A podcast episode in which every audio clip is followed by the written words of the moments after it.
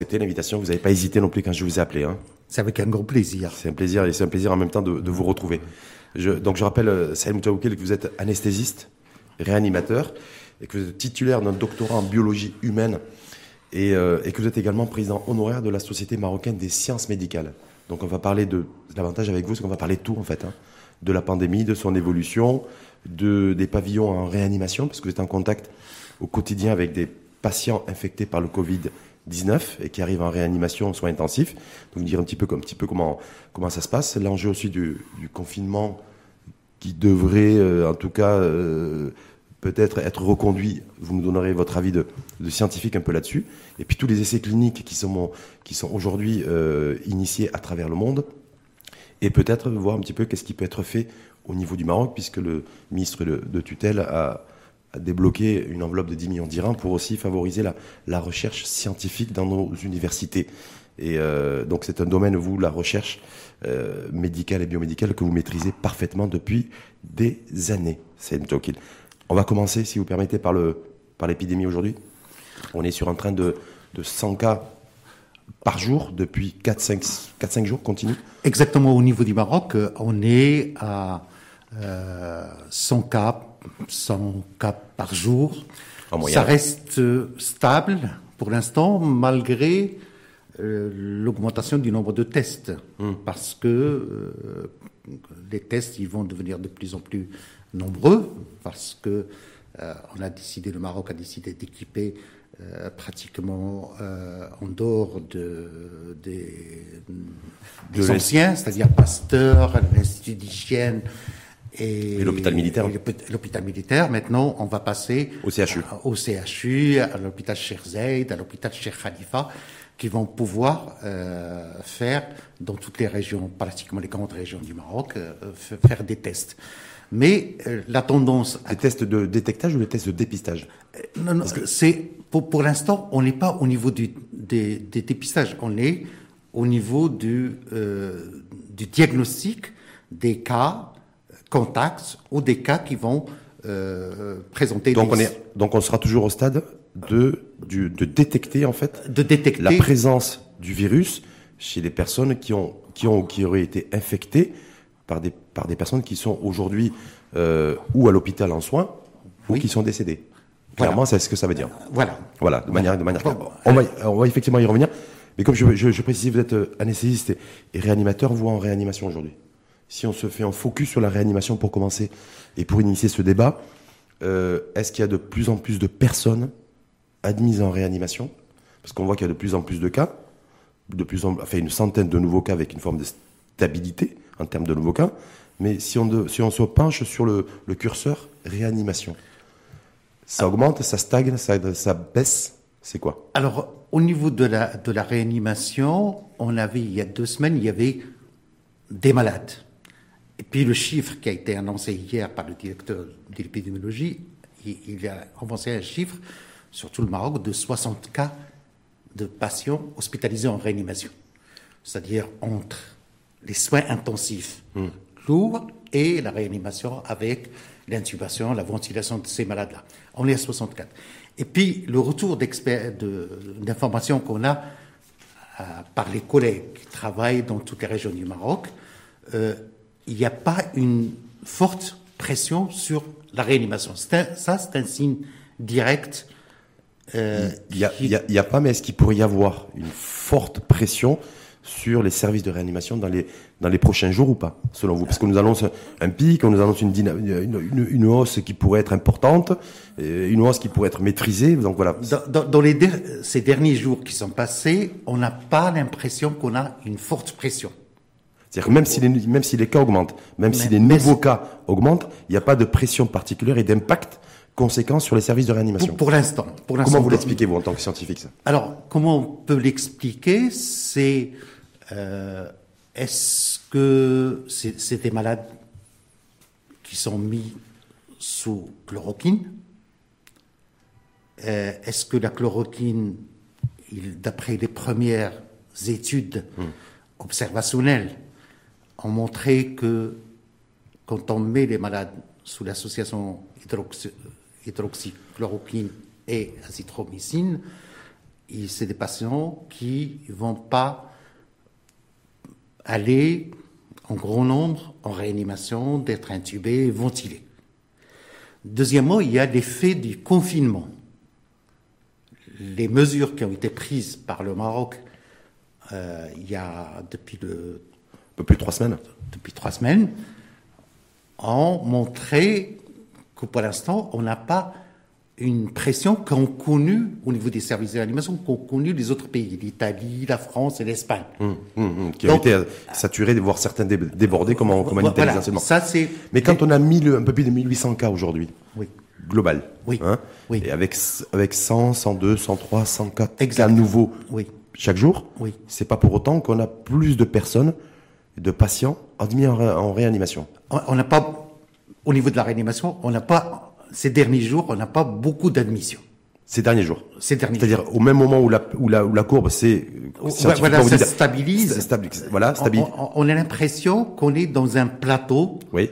Et que ce plateau ne dépasse pas les 120 cas par jour. Mm-hmm. On est autour de 100 cas et que ça reste stable. Mais sur 100 cas, 100, 105 cas jour, nouveaux cas oui. Euh, infectés euh, de patients, il y a combien de, il y a combien de personnes qui basculent, j'ai envie de dire, si je puis dire, en service de réanimation, parce qu'on va les suivre sur les soins intensifs ensuite, mais en réanimation. Est-ce qu'on a un au niveau des projections, au niveau des projections, 5%. 5%. 5%. D'accord. Qui vont, qui vont aller en réanimation. Sur 100 personnes infectées, il y en a 5 qui, qui arrivent en réanimation. En, en, réanimation. Quand on arrive en réanimation, ça se passe comment, professeur? Alors, quand on arrive. Est-ce que ça veut dire que l'État, déjà, et euh, l'État, le développement du virus est avancé? Exactement. C'est-à-dire que les conséquences du virus sur l'organisme, ils sont, euh, sont assez avancés. C'est des malades qui sont hypoxiques, c'est des malades qui ont des difficultés respiratoires, qui, qui ont de la dyspnée, qui ont besoin d'oxygène, et parfois, ils ont besoin d'une assistance respiratoire. C'est-à-dire avec les, les, respirateurs artificiels, avec les respirateurs intubés. qui sont intubés, qui peuvent être intubés, ventilés avec de la réanimation lourde. Hmm. C'est-à-dire la réanimation lourde, c'est des malades qui seront euh, dans un coma artificiel pour pouvoir les gérer sur le plan euh, respiratoire. Hmm. Quand on arrive en quand on arrive en service de, de réa, comme on dit euh, vulgairement, on y on passe quoi? Une semaine, deux semaines? Deux semaines. Deux semaines. Deux semaines en moyenne. Donc c'est 15 jours. Oui, deux semaines en moyenne. Parce que c'est des malades qui sont très graves, qui vont nécessiter des soins très lourds, et puis c'est des, malades aussi qui vont pas cicatriser du jour au lendemain. Donc il va avoir besoin de 7, 8, 10 à 15 jours de ventilation. Et après, ces, ces passages, il faut pouvoir les sevrer du respirateur. Ça va prendre encore du temps, une semaine aussi pour le sevrage. Et puis, après qu'ils seront sortis de réanimation, il faut qu'ils passent en soins post-réa pour pouvoir les réhabiliter parce qu'ils vont garder quelques séquelles euh, au niveau de leurs muscles, au niveau de leur nutrition, au niveau de leur euh, psychologie aussi, hein, parce que c'est des. Ce qu'on très marqué, c'est en fait. Ils sont très marqués. C'est un séjour hospitalier très très lourd. Très lourd, très lourd. Quand on arrive en réanimation, est-ce qu'il y a un pourcentage de chance de de s'en sortir? On dit qu'en soins intensifs, on a une chance sur deux. En réa, on a une chance sur. Alors en, en réa, les les euh, les premières observations et le retour d'expérience qui vient les Espagnols, dans une dernière série qui, qui est sous presse, hein, qui a été publiée, euh, qui est sous presse, ils ont une mortalité de 27%. Mmh. Donc, on a une mortalité entre 30 à 50, 60%. Chez nous euh, Chez nous, c'est à peu près 50% dans les malades lourds. D'accord. La... Mais il y, a, il y, a des malades qui s'en sortent de l'arrière. Oui, non, mais c'est pour, pour se dire, en fait, qu'il y a un pourcentage aujourd'hui chiffré de tendance lourde C'est-à-dire, voilà, quand on arrive en, en réanimation, oui. Ça veut dire que le virus, le, le Covid, c'est relativement beaucoup développé. Oui, C'est-à-dire, effectivement, malgré les traitements, malgré ce que vous avez dit, l'assistance, l'assistance euh, respiratoire, tout ça, voilà. Est-ce que le nombre de, de chances et le facteur chance de s'en sortir? Il y a, on, on, chez les malades lourds de réanimation, c'est-à-dire c'est des malades qui ont des problèmes au niveau de circulatoire, c'est-à-dire au niveau de leur tension, au niveau de leur circulation sanguine, au niveau de leur ventilation, euh, ces malades, on a tout malade compris de réanimation, on a une mortalité obligatoire mmh. qui est à peu près de 20-25% en moyenne. Mais chez ces malades-là, on a une mortalité qui est, il y a une surmortalité. beaucoup, plus élevée. Il y a une surmortalité qui peut aller chez les malades lourds jusqu'à 50%. Et là, au bout de, au bout de plus de trois semaines de confinement, vous qui êtes au contact quotidien et permanent de personnes infectées par le Covid qui sont en salle de réanimation à travers le pays, euh, est-ce que on est, est-ce qu'on a, il y a des chances de pouvoir réduire le taux de mortalité de, de, gagner, de gagner en... les équipes qui travaillent maintenant à travers le Maroc arrivent à faire sortir plus de malades de la réanimation actuellement. Hmm.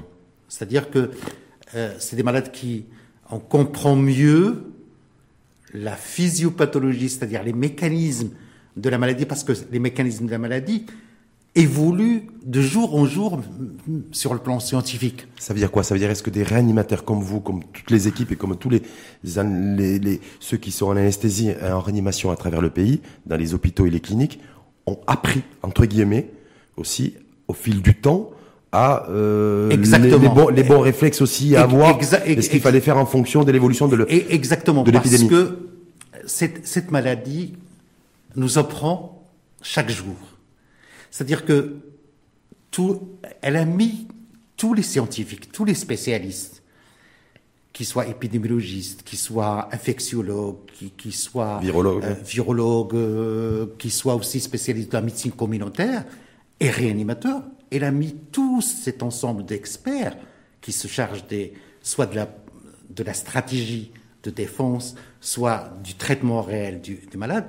Elle a mis sous tension tout ce monde-là.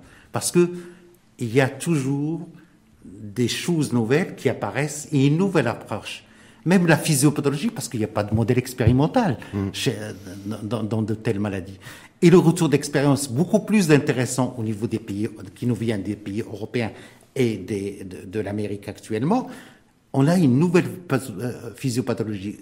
Au départ, quand le malade est en détresse respiratoire et quand on le ventile, toutes les extrapolations, on les a faites sur ce qu'on connaissait déjà dans ce qu'on appelle le syndrome de détresse respiratoire aiguë de l'adulte.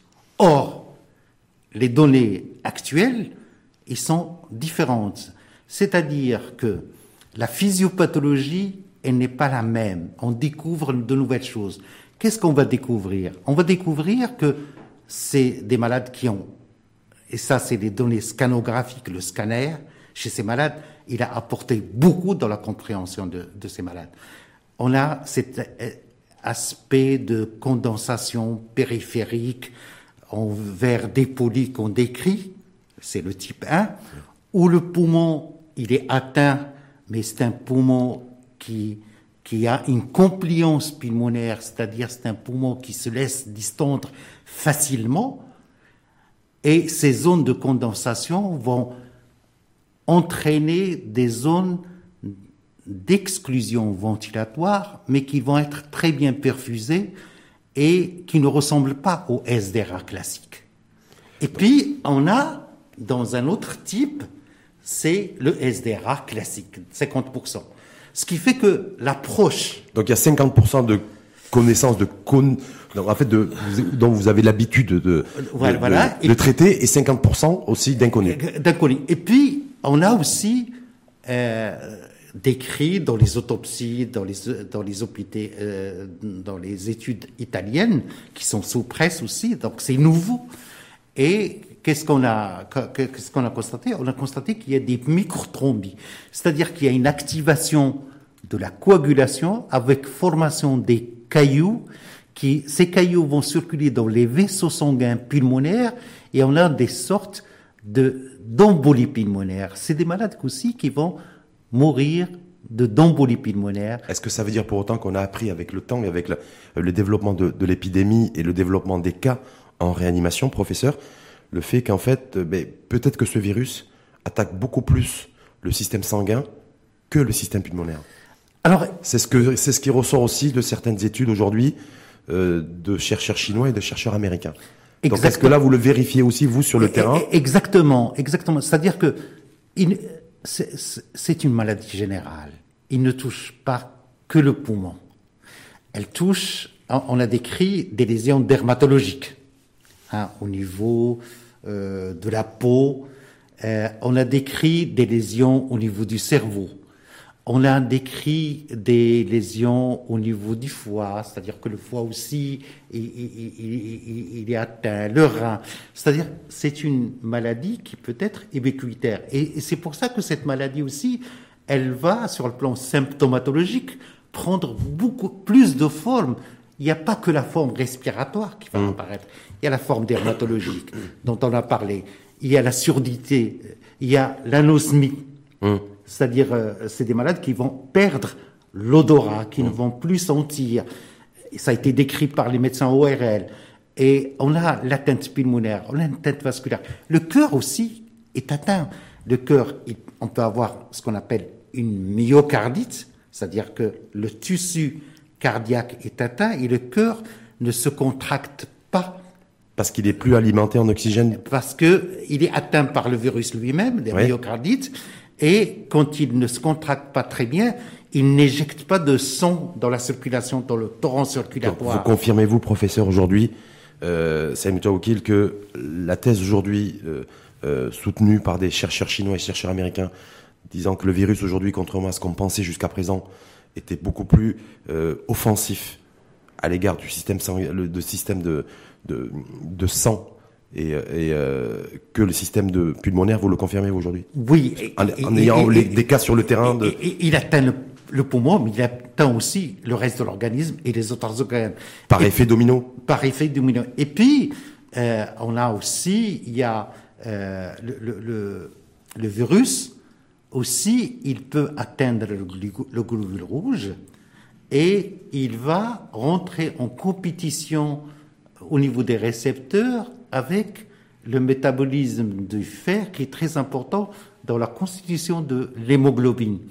Et ce fer qui va passer du fer euh, ferreux vers le fer ferrique, c'est-à-dire euh, avec euh, le nombre d'ions qui va changer, ce qui fait que l'hémoglobine ne va plus fixer l'hémoglobine et elle ne va plus le délivrer au reste de l'organisme. Ce qui explique la faiblesse progressive et continue des anticorps et du système immunitaire Alors, en termes de réaction du patient qui est en réanimation et infecté par le Covid-19 il y, a, une réaction inflammatoire vis-à-vis de ce virus. Il y a une réaction inflammatoire.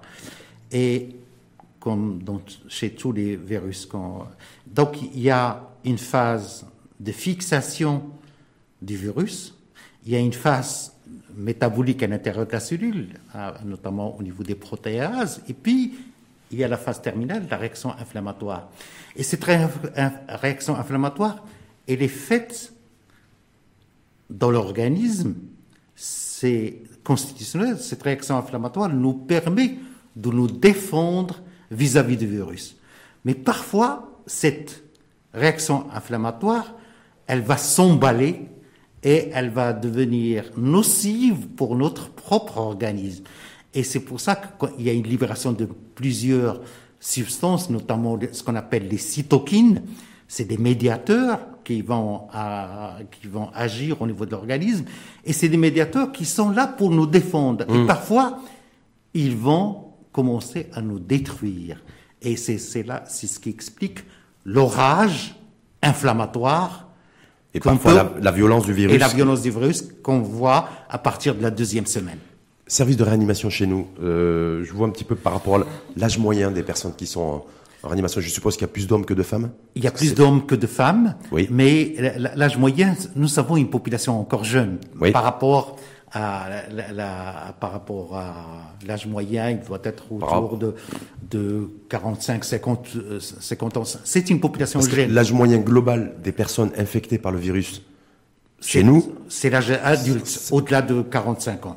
en tout cas, en tout cas, l'âge moyen des personnes infectées, c'est 47. Est-ce que l'âge moyen des personnes qui sont en réanimation aujourd'hui, euh, dans notre pays, c'est dans, dans, la même répartition.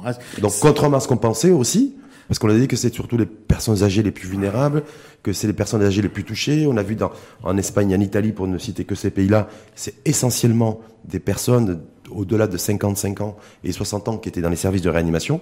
Chez nous, c'est beaucoup plus jeune. Exactement, parce qu'on n'a pas la même pyramide encore d'âge. Et c'est ça ce qui donne que nous avons aussi euh, moins de, euh, de malades euh, qui ont les comorbidités en Europe et en Amérique, et c'est pas la même chose qu'au Maroc. Est-ce que c'est une, est-ce que c'est une chance entre guillemets ou un avantage d'être plus jeune, euh, c'est-à-dire d'avoir en dessous de 60 ans par exemple, lorsqu'on arrive en, réanimation et qu'on est infecté parce qu'on on a été infecté par le Covid 19 Oui. par rapport à l'organisme. Par rapport, elle touche le vieux comme le jeune. Hein, on a, on a aussi des, des mmh. patients jeunes et qui vont avoir aussi des réactions inflammatoires très importantes et qui risquent de mourir. Mmh. Alors, en Europe, il y a l'incidence de la comorbidité, elle est beaucoup plus importante que chez nous. Pourquoi? Parce que euh, il y a plus de patients âgés en Europe et en Amérique, et ils ont l'obésité, c'est-à-dire mmh. l'obésité, ce qu'on appelle le, surpoids, mais morbide, euh, le mode de vie, il est complètement différent. Et euh, chez nous, il y a, on peut théoriser un. Parce que nous, on a le diabète aussi qui, est, qui est, il y a, il y a le diabète, la, la, prévalence du diabète, du diabète est, extrêmement élevée, très importante. Ouais. Et puis, il y a aussi, on a, comme les autres, on a d'autres facteurs. Alors, elle est pour l'instant, euh, c'est au niveau de ce, qu'on constate au niveau du Maroc, c'est euh, on n'a pas la même gravité, c'est-à-dire euh, générale, hein, je parle en général, c'est-à-dire on n'a pas beaucoup de virus, de cas qui arrivent en réanimation, à tel point que dans des pays où les lits de réanimation étaient importants, dans un pays comme la France ou l'Espagne. Et ces pays-là ont vu leur système de médical complètement dépassé. Mmh, complètement on l'a vu en, Italie, on l'a mmh. vu, et complètement dépassé.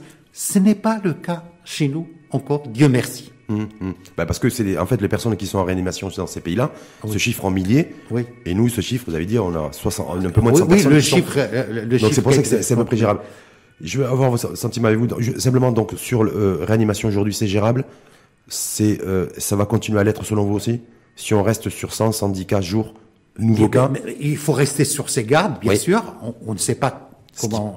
La tendance actuellement, ça, ça se stabilise. Elle risque d'augmenter au vu du nombre de, de, de, tests qui vont être pratiqués. Oui. Mais c'est pour ça que c'est la question que j'allais vous poser. Mais moi, je parle de ce signe important, l'admission en réanimation. C'est un signe indirect qui est pour l'instant pas très alarmant. Quand pour l'instant. Quand on a à peu près aujourd'hui 10 000 personnes contact oui.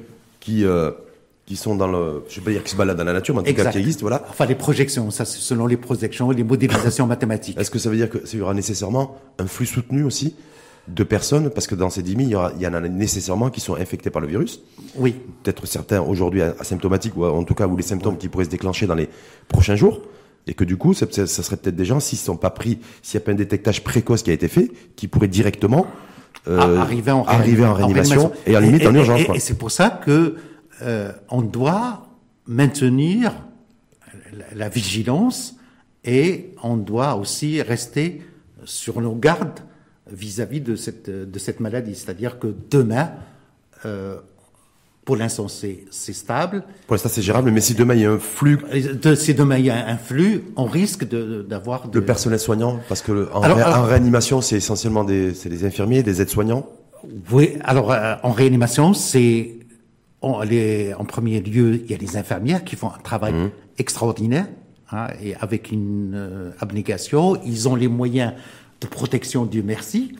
Euh, ce les, que masques, vu... les masques sanitaires, les équipements, ce, que les respirateurs artificiels, il y a, oui, oui, ce, il y a tout ce qu'il faut. Ce que j'ai vu, euh, moi je suis pas impliqué dans la gestion directe de ces malades, mais en, en visitant les, les, collègues au niveau de la réanimation du d'hôpital euh, Ibn Rushd, euh, j'ai assisté à des staffs avec eux et euh, au niveau des moyens, c'est des moyens qui sont, euh, qui sont présents en quantité suffisante et ils sont organisés à tel point que il y a eu même mobilisation du personnel, ce qu'on appelle la réserve sanitaire au sein de l'hôpital. Il y a d'autres personnels qui ont été formés, qui ont été coachés, qui ont été encadrés pour pouvoir euh, faire face demain à une demande importante. Je vais vous poser une question, peut-être qu'elle est un peu, un peu difficile et délicate, mais je me dois de la poser. Lorsqu'il y a décès, en réanimation Comment c'est géré? Alors, le, et comment c'est géré? Comment c'est géré avec les familles, sachant que nous sommes en période de confinement et que voilà. Alors, c'est la famille, la famille, elle est prévenue au téléphone. Et puis il y a un service d'hygiène avec les, le service euh, funéraire, avec des là aussi il y a des procédures à faire vis-à-vis de, du corps, vis-à-vis de la mise en bière et puis vis-à-vis de l'enterrement. Et pour l'instant, c'est cadré. Je voulais simplement voilà un petit peu comment c'est organisé. C'est cadré. parce que malheureusement, parce que malheureusement ça se produit parce qu'on a dit il y a euh, il y a un taux de un taux un taux de un taux de décès quand on arrive à réanimation qui reste qui reste quand même élevé. Mais, mais, mais dans, le, dans le Covid, oui. Autant chez chez les patients chez les patients euh, normaux qui n'ont pas cette maladie là. Euh, la famille est présente, euh, elle vient, elle voit les médecins, elle peut voir le hum. corps. Et là, dans, et là, dans ce cas précis, c'est voilà, pour ça que je vous posais la question. Ça, ça là, c'est c'est pas possible. Et, c'est une tension d'ordre éthique qui est très importante, c'est-à-dire que on voit son proche, on n'assiste pas à la, à la mort de son proche, on n'est pas là quand il est en train de mourir, on apprend les nouvelles par téléphone ou par une personne de référence, contact, et on fait pas le, le, travail de deuil, on fait pas le, euh, tout ce qui est pratique funéraire euh, par rapport au lavage du corps, par mmh, mais pas, et tout ça, mmh. tout ça est très chamblé et ça, ça, ça crée des douleurs et aussi une absence de deuil parce oui, qu'il y, y, a une absence de deuil. Complètement. Euh, je crois que ce virus, il change complètement tous les paradigmes de la vie sociale de l'individu. C'est mm. ça la gravité de la chose. Il n'y a, mm. pas, il a pas que les répercussions sur la santé, il y a des répercussions sur le moral, sur la psychologie, sur les habitudes, euh, sur les croyances. Mm, et en plus. Comme on dit, on pourrait dire c'est un virus, un virus de rupture. C'est exactement, c'est le mot. Je voulais, je voulais qu'on passe au, à l'enjeu aussi du confinement, parce que aujourd'hui on est le 14. Oui. Je crois que c'est l'Autriche d'ailleurs qui, euh, qui, euh, qui déconfine, déconfine aujourd'hui. Va suivre ensuite les, l'Allemagne. Mais euh, la France a fait un discours, le président Emmanuel Macron hier, donc a annoncé une perspective, un horizon au 11 mai. Euh, nous, la fin du confinement, initialement, en tout cas officiellement, ça serait le 20 avril, donc lundi prochain. Oui. On va continuer? À être confiné je, crois Selon vous, en tant que professionnel de, le, santé, bon sens, hein, le, bon sens, c'est-à-dire que l'expert médical, il, est là que pour donner euh, des recommandations. Mais là aussi, c'est le politique qui, qui prend la décision. il y a le, dans le respect du principe de précaution. Mais je crois qu'on on aura besoin de quelques semaines de, confinement. C'est-à-dire pour, Quand vous dites quelques semaines, c'est-à-dire c'est. C'est deux. La France a annoncé quatre semaines de prolongation. Est-ce que nous, vous pensez qu'on va les Vu la situation actuelle au Maroc, si dans les jours qui viennent, cette tendance vers euh, la baisse de la pression sur les milieux de réanimation, sur les systèmes de santé se précise, donc on pourrait maintenir quelques semaines, c'est-à-dire deux semaines. Pour vous, deux semaines Pour moi. deux, semaines, c'est-à-dire pour début mai, quoi. Exactement. Sachant qu'on devrait avoir, on devrait avoir le pic de l'épidémie vers le 23 ou le 24 avril. Est-ce que vous y croyez? Oui Non? Vous avez un avis, un avis d'expert là-dessus, scientifique? Je ne suis pas un, un devin. Ouais. Mais les projections voudraient que deux semaines ne seraient pas de trop. D'accord. Donc, il devait, le confinement doit arriver à terme le 20 avril à 18h lundi prochain. Donc pour vous, deux semaines de plus, c'est-à-dire que ça nous renvoie à... Renvoie au 10 mai. Voilà, ouais, 7, 7, 8 mai, c'est-à-dire on serait à mi-chemin, à mi-chemin du, euh, à mi-chemin du ramadan. Exactement. Parce que ça tombe en plein ramadan aussi. D'accord. Donc, si, si, vous permettez, je change mon, Bien sûr, vous changez votre masque. votre, masque sanitaire, euh, c'est l'outil de travail d'ailleurs en réanimation. Donc ça devrait, donc logiquement, on devrait se situer un peu comme la France entre le 8, 9, 10, 11 mai. Exactement. Ami Ramadan. Ami Ramadan. La France a décidé de rouvrir les écoles, euh, mais de maintenir les cafés et les restaurants fermés. Est-ce que vous considérez aussi que nous, on doit ouvrir les écoles, maintenir pendant, les cafés fermés Pendant le ramadan, les cafés et les restaurants, ils sont fermés en général. Oui, sauf que les cafés, ils ouvrent le soir. Oui, mais, ils sont mais, le soir d'ailleurs. Il faut éviter le, que, les, que, les, que le soir les gens se rassemblent dans, dans, dans, de tels lieux. Donc vous êtes pour vous la fermeture, le maintien de la fermeture des cafés Oui, exactement. Et les mosquées et, les mosquées, je crois que parce qu'avec les entre les cafés et les mosquées, c'est les deux lieux, si je puis dire, qui sont les plus fréquentés en période de Ramadan. Dans, dans, ce après le après le Dans ce cas, c'est-à-dire, on va faire comme pour la prière du vendredi. C'est-à-dire que euh, chacun doit prier chez soi, euh, à la maison, et puis faire ses obligations religieuses chez soi à la maison. Je crois que, parce qu'on a vu dans, dans, les rassemblements religieux euh, cette histoire en France, Dieu merci. Le rassemblement des évangélistes, non Le rassemblement des évangélistes, mmh. et ça a été la grande cause du désastre qu'a connu l'Est de la France. Mmh. Et je crois que ce retour d'expérience par rapport à ces événements-là, je crois que euh, les prières, tarawih et tout ça, on doit les faire à la maison. Et puis, euh, moi, j'ai écouté certains, je ne suis pas spécialiste de, de, la religion, mais on peut éventuellement, euh, pendant le salat tarawih, c'est-à-dire euh, qu'il y ait à la télévision marocaine euh, quelqu'un qui va réciter le Coran, comme on le fait, on le fait mhm. d'ailleurs dans la télévision marocaine.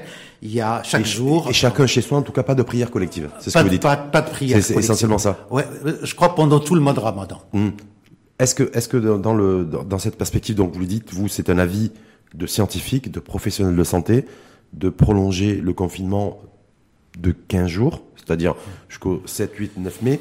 Est-ce que durant cette période-là, qu'est-ce qu'on fait de qu'est-ce qu'on fait de plus? Parce que Là, on commence à parler aussi du, d'activer le, le, traçage numérique des personnes infectées, de, d'accélérer aussi sur le, sur le dépistage avec des nouveaux tests séro, sérologiques qui doivent arriver cette semaine. Oui, exactement. Faites à chaque qui était ici là, ici même à votre place, parce qu'il y a aussi, est-ce qu'il y a, enfin, il y a aussi, est-ce qu'il n'y a pas le risque d'avoir une, nouvelle vague, parce qu'on va déconfiner, c'est-à-dire que les, les, les personnes qui sont restées confinées depuis trois semaines vont commencer à sortir, ne serait-ce que pour aller travailler. Oui. Euh, donc voilà, est-ce qu'il n'y a pas le risque de, de, se retrouver un petit peu durant le, une, les une, tests, une, période de tension Les tests, quand ils seront disponibles en grande quantité, ils vont permettre d'aider au déconfinement. C'est-à-dire que euh, sur le plan épidémiologique, on n'est pas si on a les moyens, on le fait. Mais si les moyens, parce que les tests aussi, ils sont pas disponible. C'est un problème mondial. D'ailleurs, d'ailleurs, professeur, est-ce que vous savez, vous, le nombre de tests sérologiques dont on va disposer? Parce qu'on ne sait pas. On commence à avoir des chiffres aujourd'hui, c'est l'admission en milieu hospitalier, l'admission en réanimation, l'admission en soins intensifs. Mais sur les, mais, mais sur, c'est, le, test, on nous avait dit un chiffre de Samy qui n'a jamais été confirmé par les pouvoirs publics et le ministère, le ministère de tutelle. Voilà, ça, ça c'est, au ministère de tutelle de, de, de, communication. Vous, à votre niveau, vous le... Euh, pour l'instant, il y a des tests, par exemple à l'hôpital Ibn il y a des tests. Oui. Mais euh, est-ce que c'est suffisant pour l'instant? Hmm. Non. En tout cas, ce qui est la certitude, c'est qu'on ne pourra pas, un, tester tout le monde, c'est-à-dire les, 35, les 35 millions de personnes, et deux, parce qu'on n'aura pas 35 millions de tests mais, mais sérologiques. On, mais, mais on peut faire des études de prévalence. C'est-à-dire ne pas tester tout le monde, mais en épidémiologie, c'est, c'est-à-dire l'enquête d'un jour, c'est-à-dire on va tester sur un panel représentatif, mmh. hein, c'est un échantillonnage comme dans les études de sondage, et ça va nous donner un petit peu une idée de ce qui se passe. Euh, mais lorsqu'on sera déconfiné, que une fois de plus, pour, en tout cas pour toutes les personnes qui ont respecté à la lettre le confinement, est-ce que vous, en tant que professionnel de santé, experts, Saïd Moutaoukil, vous leur conseillez d'être, de, de, de, suivre un dépistage et un test sérologique? Alors, les tests sérologiques, je crois, là aussi, c'est en fonction de, du nombre de tests disponibles. Ouais.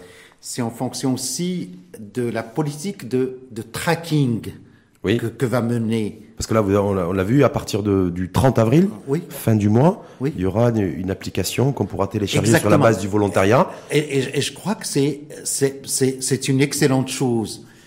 Euh, on laissera de côté le débat sur les libertés individuelles. Ah, ben là, oui, je crois. Oui. Euh, mais en termes, en, en cas d'épidémie, euh, pratiquement toutes les ce qu'on pourrait dire euh, les croyances métaphysiques autour de ces libertés. Je crois que l'intérêt de la communauté prime dans, de pareil, dans de pareil. Et je crois que là aussi, le Maroc, il est, il est sur le plan institutionnel, il, est, il a les textes, il a des institutions de protection des, des personnes. Hein, mais là, il y aura la protection, il y aura la protection des données personnelles aussi. Il faudra, bien, bien sûr. Il faudra verrouiller.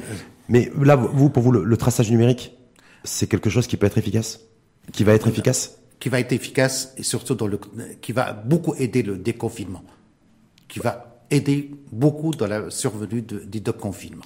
C'est-à-dire, va beaucoup aider le déconfinement dans le sens où sur les 10 000 personnes aujourd'hui, personnes contact, on va pouvoir les, les, localiser, les, localiser, les, détecter plus facilement, les détecter facilement et, optimiser les tests sérologiques parce qu'on n'en a pas suffisamment. Exactement. C'est comme dans les pays du sud asiatique, ils ont réussi à ça parce que eux, ils ont vécu beaucoup d'événements. Ils ont, rappelez-vous, le, le SARS. Oui. C'est en 2003, c'est déjà. Voilà, le grippe H1N1 et puis le MERS, parce que euh, déjà en Corée du Sud, il y a des travailleurs qui étaient en Arabie Saoudite qui ont mhm. apporté le. C'est-à-dire que ces populations-là ont un vécu. Ont, un vécu. Et le déconfinement, donc on a parlé du tracking, on a parlé de, des tests sérologiques avec des enquêtes de prévalence, et puis les masques. Oui, on va parler des masques. Mais justement, sur les, les, les, les euh, par rapport au, à la solution technologique, donc le tracking, hein, le, le, traçage, le traçage numérique, c'est basé essentiellement sur. C'est quelque chose de très pratique en fait. Hein. Oui. C'est on télécharge sur Google Play son application, on la met sur son téléphone, tout est gratuit. Oui. Mais il y a une chose, c'est basé sur le volontariat. C'est-à-dire que celui qui veut le faire, il veut télécharger l'application, il la télécharge. Donc, et celui qui ne veut pas la télécharger ne la télécharge pas. Il n'y a pas d'obligation. Les masques, c'est obligatoire. Oui, le, le, cette application ne sera pas obligatoire. mais est-ce que ça, ça, euh, eh, est-ce que vous pensez cette épidémie Oui. Moi, je suis optimiste. Oui. Je... Pourquoi? Parce que cette épidémie aussi a montré, de par le monde, et la population marocaine, elle est aussi sensible à ça. C'est-à-dire l'extrême vulnérabilité de l'être humain. Et puis le retour de la notion de la peur de la mort. C'est-à-dire que finalement, si on ne le fait pas, bien sûr, on va inciter que ça soit par le volontariat, mais il y a aussi le, le comportement, notre comportement interne, qui va faire qu'on va adhérer. notre, notre, rapport à la mort Exactement. Donc du coup, vous, vous considérez que les, la quasi-totalité des Marocains vont télécharger cette application sur le téléphone je, crois, moi je Par acquis de conscience. Par acquis de conscience. Le, comportement actuel vis-à-vis du masque. Oui. Est-ce qu'on pourrait imaginer il y a quelque temps que les Marocains vont adhérer? Non. Et maintenant, en circulant, tout le monde porte un masque. Et tout le monde s'est rué en début de semaine dernière sur, les, sur, les, sur, les, lieux. en fait, les grandes surfaces où étaient, achalandés les masques. Cette épidémie va changer tous les paradigmes. Donc pour vous, professeur Saïd Moutaoukil, le traçage numérique, la mise en place d'une d'une application, d'une solution technologique qui permette à tout à chacun de savoir en temps réel hein, et en ligne si on a été en contact avec une personne qui a été infectée par le virus, parce que c'est ça en fait. Hein. Oui. C'est un autodiagnostic en ligne. Oui. En clair, il y aura une adhésion totale. Exactement. Vous savez, les mesures de distanciation sociale, les mesures barrières, la fermeture des frontières très tôt, le confinement pris très tôt, ça nous a protégés. Hmm. Parce qu'on voit maintenant les conséquences. C'est-à-dire, on ne voit pas ces, ces grandes lignes de corbillard vers les cimetières. Les images dramatiques qu'on a vues à l'Italie. Les images dramatiques, on les a pas. Et je crois que les gens, ils adhèrent. Le confinement pose d'énormes problèmes aux gens, aux familles, surtout les plus démunis. Mais là aussi, l'État marocain protecteur, il est là. Hmm. Et les gens adhèrent, malgré ce qu'on peut voir dans les quartiers populaires, les gens qui parfois... Oui. Mais les autorités... Est-ce que, vous, est-ce que vous condamnez ça, vous, en tant que professionnel de santé, le, le fait qu'il y a des personnes oui. qui, pour des raisons essentiellement, j'avais dire alimentaires, hein, oui. euh, ben, ne respectent pas, enfin, en tout cas, adoptent un, confinement relatif. Oui, oui, est-ce que ça, est-ce que ça, c'est quelque chose que vous, condamnez parce que certaines personnes sur les réseaux sociaux condamnent cette attitude? Mais il faut condamner ça. C'est l'extrême incivilité. c'est pour des raisons alimentaires. J'ai pas le choix parce qu'aussi j'habite dans un appartement où il y a une promiscuité importante. Donc du coup, moi, euh, mon, là où j'arrive un petit peu à souffler, un peu à respirer, c'est lorsque je sors de la de, de, l'appartement ou de la maison. je crois qu'il y, y, a... Ça, c'est une réalité aussi. Il y a une réalité, il ne faut pas l'occulter. Euh, les gens qui sont à plusieurs dans une pièce de 20 mètres carrés, c'est difficile de les confiner. Et puis, il y a des raisons aussi socio-économiques de ces...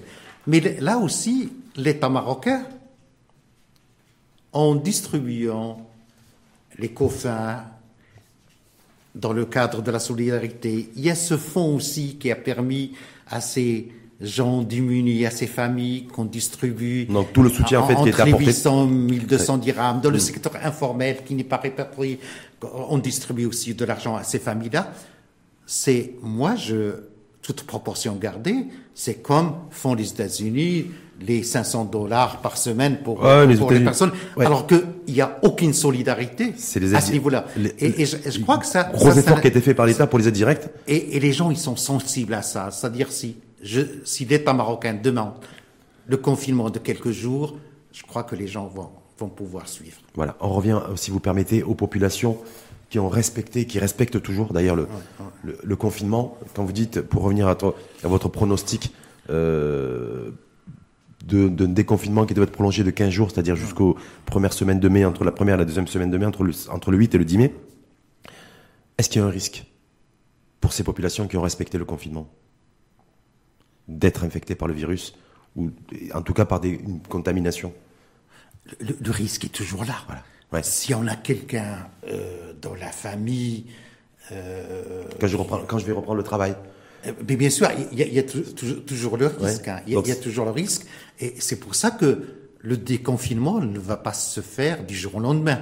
Il va se faire d'une progressivement en choisissant des populations cibles, en choisissant aussi la reprise d'une activité économique sous surveillance sur des conditions, mhm. en protégeant les gens et mhm en les pistant aussi mmh. et en les surveillant. C'est-à-dire, la veille épidémiologique, elle doit être encore plus renforcée qu'aujourd'hui. Ça va être donc beaucoup plus, beaucoup plus important lorsqu'il y aura ce, déconfinement progressif. Oui. Mais ma question, en fait, si on dit tout à celles et ceux qui nous écoutent, parce que vous leur dites tout, est-ce que c'est leur dire aussi que, effectivement, c'est important aussi dans la perspective du déconfinement et dans le déconfinement progressif, d'être d'être confronté à ce virus?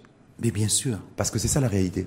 C'est parce qu'au-delà de peut-être de l'enjeu de la priorité de la relance économique, parce que c'est important aussi, oui.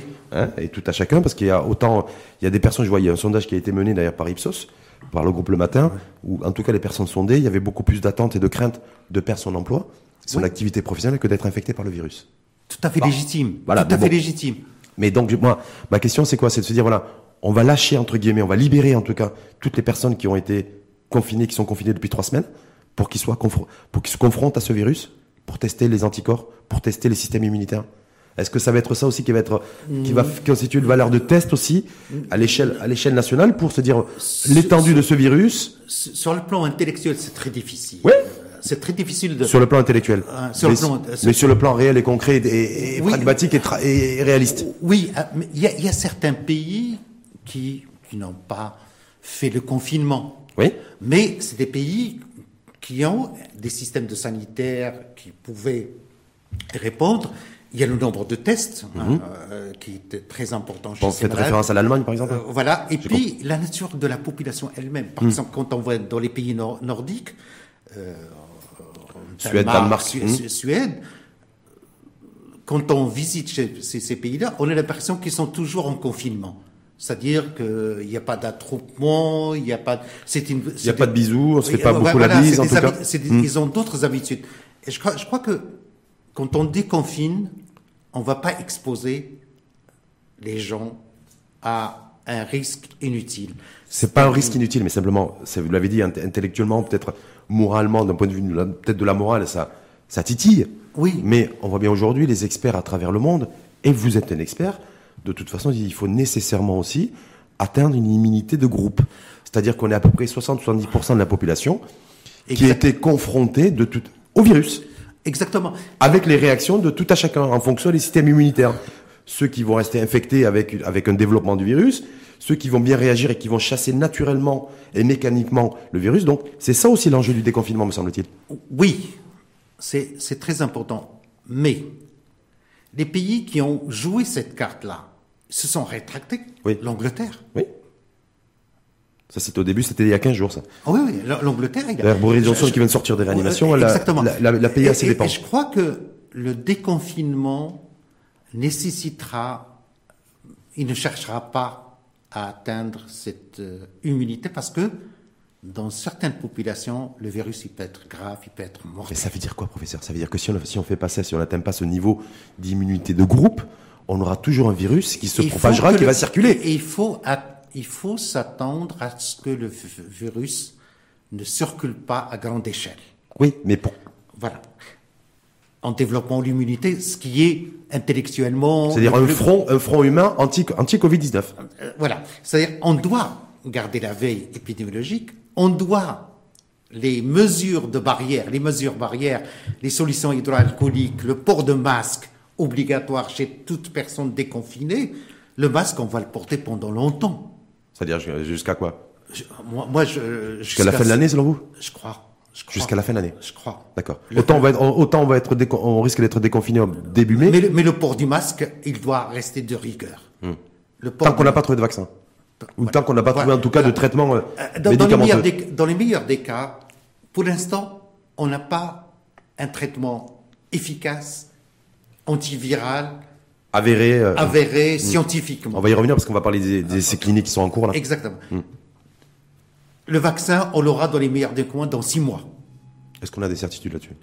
Alors, on a, on a, je crois qu'il y a une trentaine de laboratoires qui travaillent un petit oui, à travers le monde, complètement. À travers le monde. Il y a deux essais euh, qui sont actuellement euh, sur les vaccins.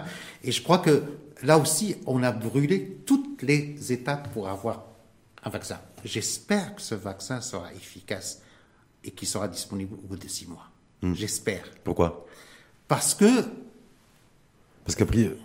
Parce que on est en train de connaître ce virus. Non, mais ça veut dire quoi? Ça veut dire que tant qu'il n'y aura pas de vaccin trouvé, il y aura pas, il y aura toujours le virus qui circulera partout à travers le monde, y compris chez nous. Et, puis, mais, il, peut aller faire des allers-retours. Et actuellement, on voit en Chine il y a un retour. Il y a un retour. C'est-à-dire que ce virus-là, il, n'a pas encore fini de nous surprendre. Hmm.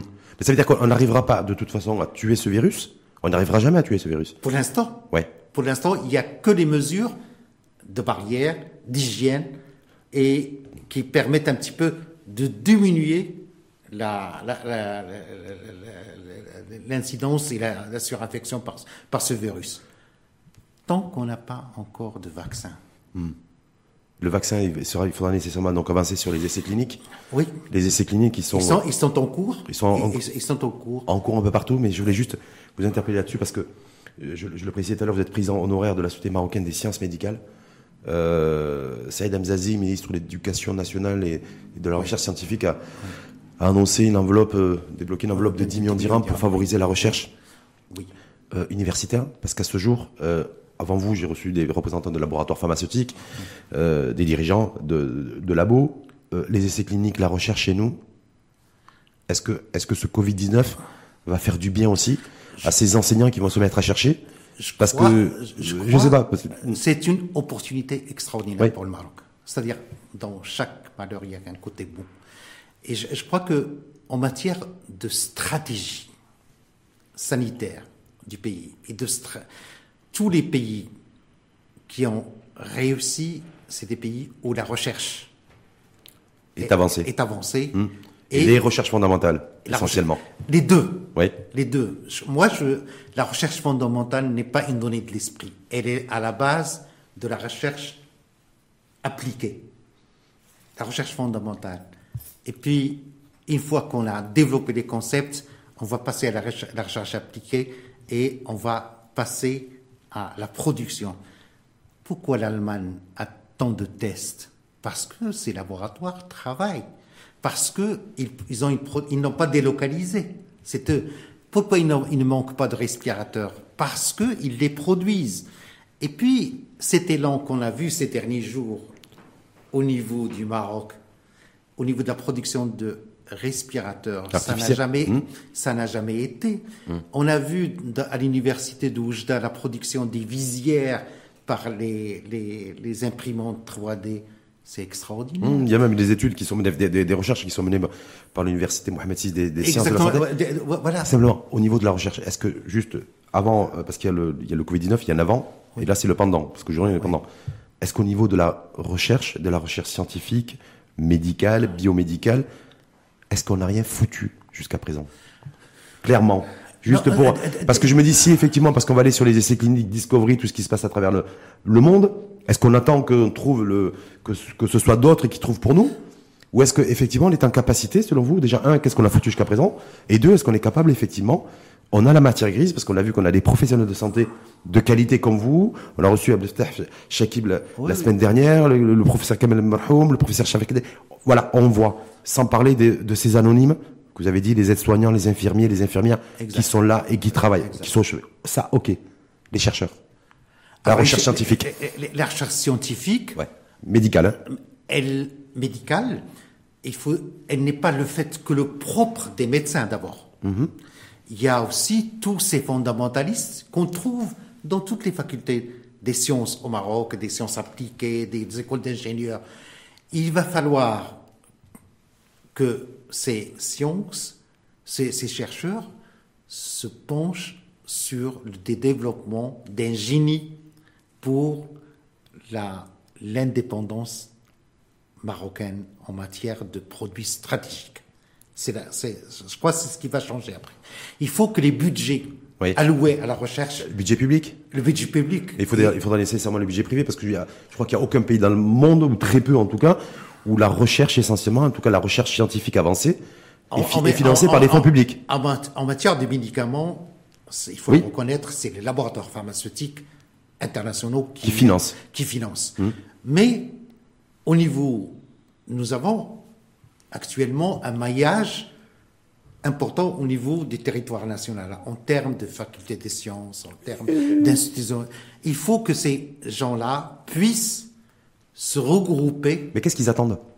Alors, Est-ce qu'ils attendent que le Saïd qui vienne faire un appel en disant voilà j'ai 10 millions de dirhams à dispatcher dans les différents centres de recherche universitaires pour que les gens prennent conscience? Et il a demandé bien sûr, en fait, par rapport au Covid-19, c'est pas faire de la recherche Oui, éparpillée, c'est- hein. c'est ciblé. C'est la ciblé, recherche ciblée, on est bien d'accord. ciblé. C'est ciblé quand on a- vous êtes d'accord avec moi? Quand on a autant, j'ai énormément de respect et je m'incline devant tout le personnel de santé de ce pays. Ok? Autant vis-à-vis de ces anciens chercheurs qui ont ce titre de chercheurs, qui n'ont fait aucune trouvaille ou qui, vous me dites, doivent ou devraient, Oui, je commence à me poser des questions. Alors, maintenant. Est-ce qu'ils méritent le statut de chercheur? Alors, il y a eu une réforme aussi au niveau des facultés de médecine, et puis il y a, il y a- il y a la recherche qui a été euh, réorganisée euh, grâce d'ailleurs à la loi 6500, je crois, le- la loi 001. euh, Ouais. c'est la, la loi sur, sur la réforme, la réforme universitaire. Euh, et puis, euh, il y a les équipes de recherche, les laboratoires de recherche et les regroupements. Tout ça, c'est très bien. Mais au niveau de la santé, on a besoin d'une structure transversale qui va mettre euh, en groupe sur des thématiques de recherche en matière de santé, dans ce- entre les médecins, les fondamentalistes, ce qu'on appelle les fondamentalistes, les chercheurs en biologie, les mathématiciens, les C'est ingénieurs. pas les fondamentalistes religieux parce que Euh, non, non, les, voilà, c'est voilà, les fond- fond- fondamentalistes, au niveau des sciences fondamentales, des écoles Mhm. d'ingénieurs, une sorte d'INSERM, c'est-à-dire d'Institut national marocain de la recherche médicale. Voilà, c'est pour ça que je voulais faire référence à l'INSERM, effectivement. Voilà. à la il faut qu'on s'organise et il faut qu'il y ait des structures financées par l'argent public Oui. et puis aussi Par l'argent le- privé. Donc et- un vrai, un vrai, en fait, un vrai modèle PPP, partenariat public-privé, autour de la recherche scientifique, universitaire, médicale. Et dans nos universités, les universités peuvent être le siège d'incubateurs et de start-up. C'est-à-dire, la loi le permet actuellement. La loi euh, de l'université marocaine, elle le permet. Et je crois que cette, la, euh, la confrontation à ce Covid-19 va complètement changer les paradigmes en matière de recherche. en À savoir de encore, à savoir dans, dans quelle durée. Vous savez, très souvent aujourd'hui, on dit que les, les patients infectés, en fait, euh, se dire les anticorps, bah, est-ce qu'ils vont, est-ce que ça va, ça va durer dans le temps? On ne sait pas trop combien de temps ça dure, mais je me dis, est-ce que ça aussi, la prise de conscience de tout ce que, de tout l'impact multidimensionnel du Covid-19 sur toutes nos organisations, Exactement. euh, est-ce que, est-ce que ça va être durable? Est-ce que c'est, ou alors est-ce que ça va être temporel Est-ce que, est-ce que cette immunité Ouais. va durer toute la vie, comme dans la rougeole comme d'autres maladies, d'autres maladies, ou est-ce que là, elle sera factice trois mois, six mois On ne sait pas pour l'instant. Pour l'instant, on ne sait pas. il faudrait se montrer encore patient. Voilà, il faut être très humble. On ne sait pas tout sur le Covid-19. Hum, sur l'Afrique, vous avez un mot là-dessus Parce que il y a. Euh, Alors, il y a. Euh... pourquoi je vous dis ça? Parce que nous, le Maroc, on a l'avantage, on a toujours dit que c'est un atout géographique, d'être d'être entre l'Europe et dans l'Afrique. Oui. Vous êtes d'accord? L'Europe et les pays du Sud, c'est les pays où il y a eu le, où il y a eu le plus fort taux de contamination, c'est les pays du Sud de l'Europe, à savoir l'Espagne et l'Italie qui nous sont qui nous sont frontaliers, et un peu plus haut la France. L'Afrique aujourd'hui, beaucoup prédisent, en tout cas des experts à travers le monde, risque en tout cas de tirer la sonnette d'alarme sur une propagation rapide du coronavirus avec un effet différé. Sachant qu'on est donc on est directement aussi en première ligne. Exact. La cinétique du développement de la, de, du Covid-19, on l'a vu, ça part de la Chine, ça atteint les pays de voisinage. Oui, ça a fait l'Europe et c'est parti aux États-Unis. Aux États-Unis et. Et là maintenant, ça, ça pointe, ça pointe en, ça Afrique. Pointe en Afrique. Et l'Afrique, malheureusement, elle a, pour l'instant, elle n'a pas les structures sanitaires qui vont pouvoir faire face. Elle n'a pas les structures sanitaires qui vont. Et puis, les habitudes sociales au niveau de ces populations, dans les marchés populaires, c'est. Moi, j'ai vu, j'ai regardé, et puis j'ai voyagé en Afrique, et on voit un petit peu que c'est le maillon le plus faible. Et je crois que pour, c'est une proposition, hein, ça, c'est une réflexion, je crois que le monde doit agir vis-à-vis du Covid-19 à la manière du sida. Il faut qu'il y ait un fonds mondial pour... Pour financer la lutte contre, cette, contre, et puis, la pandémie. Pour, pour donner à l'Afrique. J'ai écouté des informations, j'ai vu l'appel de Sa Majesté pour faire euh, des choses en Afrique. Eh ben pour, créer, pour, créer, un fonds, euh, un fonds anti-Covid-19. Anti-Covid-19. Et puis, j'espère. Vous avez vu aussi l'annonce d'Emmanuel Macron hier soir d'annuler la dette des États africains Oui. Ça va, ouais, ça, ça, va dans le bon sens, selon vous dans, dans, dans, le bon sens, mais il faut que ça soit structuré, euh, c'est-à-dire il faut que, au niveau de l'ONU, il faut. Ouais, toute une organisation de l'OMS. organisation. En tout cas, il y a un, entre autres, des pays du continent qui est très dynamique dans la lutte contre la pandémie pour essayer de trouver aussi des, des solutions pratiques aussi pour pouvoir effectivement. Euh, il y en a qui sont sur le sur le test. On a parlé du, du masque sanitaire, mais sur le test, les tests rapides, c'est le Sénégal. C'est le Sénégal. Ouais, très avancé. Pourquoi le Sénégal Avec la particularité d'avoir un nombre de cas de personnes guéries oui. qui est plus élevé oui. que le nombre de cas testés positifs. Et, pourquoi le Sénégal hmm. Alors, le père Raoult est passé par là aussi. Oui. Pourquoi? Parce que ce chercheur-là, qui n'est pas un fou, non, il est très respectable. Il a, il est natif du Sénégal. Son père et sa mère ont exercé en tant que professeur de la santé au Sénégal. Et puis, les chercheurs de Pasteur, ils ont des liens très importants avec avec l'Institut des maladies infectieuses de, Marseille. Donc c'est pour ça qu'ils ont une longueur d'avance à ce niveau-là. Hmm. Sauf, que, sauf que là, pour le prototype, en tout cas, de tests sérologiques, ça vous avez raison, dans la recherche, en, tout cas, dans la gestion d'une euh, d'une épidémie comme le, comme le coronavirus, c'est effectivement le, aussi le professeur Didier Raoult, parce qu'on a vu qu'il a des, atomes très crochus, mais là, c'est une entreprise britannique, en fait, qui a cofinancé oui. Euh, le, un prototype, donc, euh, moi je suis étonné parce que un prototype donc de test rapide qui coûterait moins d'un dollar, c'est-à-dire moins de, oui, autour de, de 10 dirhams, avec un, un, résultat au bout de 10 minutes. Actuellement, ce test euh, est testé, si je puis dire. ce test rapide est testé au Sénégal, en Espagne, j'ai vu, en, en, en, Malaisie, au Brésil et en Chine. Donc dans différents continents, pour pouvoir tester aussi les disparités en termes de système immunitaire. Pourquoi l'Institut Pasteur n'aurait pas pu faire quelque chose de, de ce genre nous je euh, crois qu'ils sont. C'est pour ça que je me dis. Euh, c'est pour ça que. Est-ce qu'on va pas créer voilà Il y a, il faut reconnaître qu'on a, on a pris un retard en matière de recherche. Bah oui, c'est pour ça que je me dis voilà. On a pris, euh, il y, a beaucoup de temps perdu. Et il va falloir, il va falloir se, se, remettre et se réveiller et que la réorganisation de la recherche médicale soit autrement organisée au Maroc. Et comme on dit, le, que, que le statut de chercheur se, se mérite. On s'octroie pas le statut de chercheur. On ne peut pas être chercheur si on ne produit pas de la recherche. Exactement. Et, si on a, et là, c'est le meilleur moyen de, de, produire aujourd'hui, c'est avec le, avec cette pandémie, ce Covid 19. Exactement. Juste une dernière petite chose aujourd'hui, parce que je, comme vous êtes euh, expert dans tout ce qui est sciences médicales, on rentre est-ce qu'on rentre réellement dans une ère aujourd'hui de maladies infectieuses émergentes qui vont se développer? Je crois.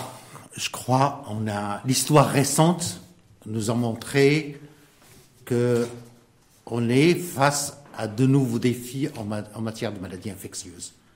Et je crois que l'histoire d'Ebola, l'histoire du, du MERS, de, du SRAS, et puis l'histoire... Précisément la fièvre afteuse, la vache folle, toutes ces choses-là. Parce qu'on regarde bien sur 20 ans, oui. c'est essentiellement des virus euh, euh, animaliers au départ, ça passe par l'animal, avec transmission à l'homme. Et, et, ça, c'est le mode de vie de l'homme.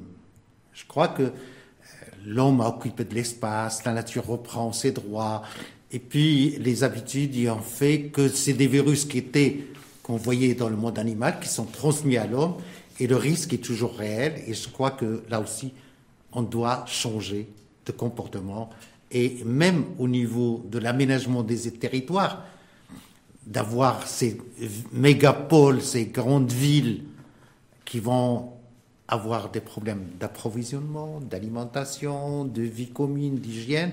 Je crois qu'il faut revoir tout ça de fond en comble. Donc on est face à tout le monde est aujourd'hui face à ses responsabilités, se dire que le Covid-19 il n'est pas que passager, il est en train de passer d'ailleurs, il n'est pas encore fini, mais qu'il va falloir aussi tirer toutes les conséquences et les conclusions positives de tout ça. Exactement. Dans tout. Dans tout. Merci. Mais également au niveau de la santé. Exact. Je crois qu'il y, a deux choses qui vont revenir demain sur la table des décideurs politiques l'enseignement et la santé. Hmm. Avec, les, avec le débat, se dire est-ce qu'il faut mettre plus d'argent dans les infrastructures et, ou, moins d'argent pour avoir plus d'argent dans la santé, c'est ça qu'il va y avoir comme, sujet de débat. Il y a, y, a, y a le retour de l'État protecteur vers lequel les gens vont avoir cherché les moyens et le refuge. Et ils pourront, et, ils pourront le faire, mais ah, encore faut-il aussi réfléchir le, rapport du, citoyen à l'État et le rapport des citoyens euh, Exactement. Et, inversé. Mais là, il y aura aussi la dimension fiscale et de la citoyenneté aussi de pouvoir contribuer. Exactement. Et puis, l'importance du rôle du régalien dans l'enseignement et dans les produits de la santé. on finira là-dessus, on surveillera ça. Et puis, on vous réinvitera d'ailleurs, parce qu'on verra bien dans les prochaines semaines et les prochains mois comment les choses vont se goupiller, est-ce que les leçons auront été retenues, comment ça va se passer, que ce soit dans l'investissement, dans la, la recherche, les recherches, la recherche fondamentale, la recherche scientifique d'un point de vue médical et les sciences médicales, parce que je rappelle que vous êtes président honoraire de la Société marocaine des sciences médicales.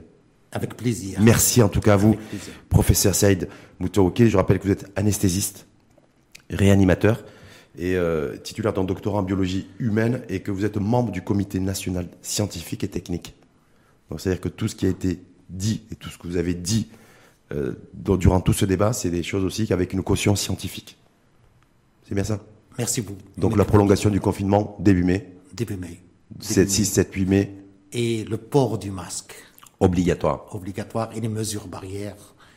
Qui, elles, de toute façon, confinement ou pas confinement prolongé, et ça, c'est des choses qui vont durer jusqu'au moins la trouvaille de ce fameux traitement médical antiviral ce vaccin hypothétique. Et le vaccin hypothétique, il prendra, lui, par contre, un peu plus de temps. Merci en tout cas à vous. Et euh, profond respect aussi à vous, à tous vos confrères, à tous vos concerts, à tout ce personnel aussi soignant. On a dit les aides-soignants, on a dit les infirmiers qui sont en réanimation dans le, ou en, soins intensifs ou dans, ou dans les, de toute façon, les hôpitaux ou les cliniques. Voilà. À tous ces, ces soldats de l'ombre mmh. qui font un travail extraordinaire. Voilà, donc aussi, ben, j'espère aussi que les... À vous, les, les médias aussi, pour mm. le travail aussi que vous faites. Bah, nous, on fait du suivi. Vous savez oui, mais c'est très important aussi. On, on, prend beaucoup moins de risques. En tout cas, je considère que je prends beaucoup moins de risques, moi, qu'un anesthésiste. Mais euh, ce travail réanimation. pédagogique, ce travail pédagogique, il est nécessaire. Mais il est, il est, il est rendu utile et, puis il a du, et puis il a, il a surtout, il a, il a du sens que lorsque des professionnels de santé, des experts acceptent de venir débattre, comme vous. Merci une fois de plus à vous. Merci. Et à très bientôt.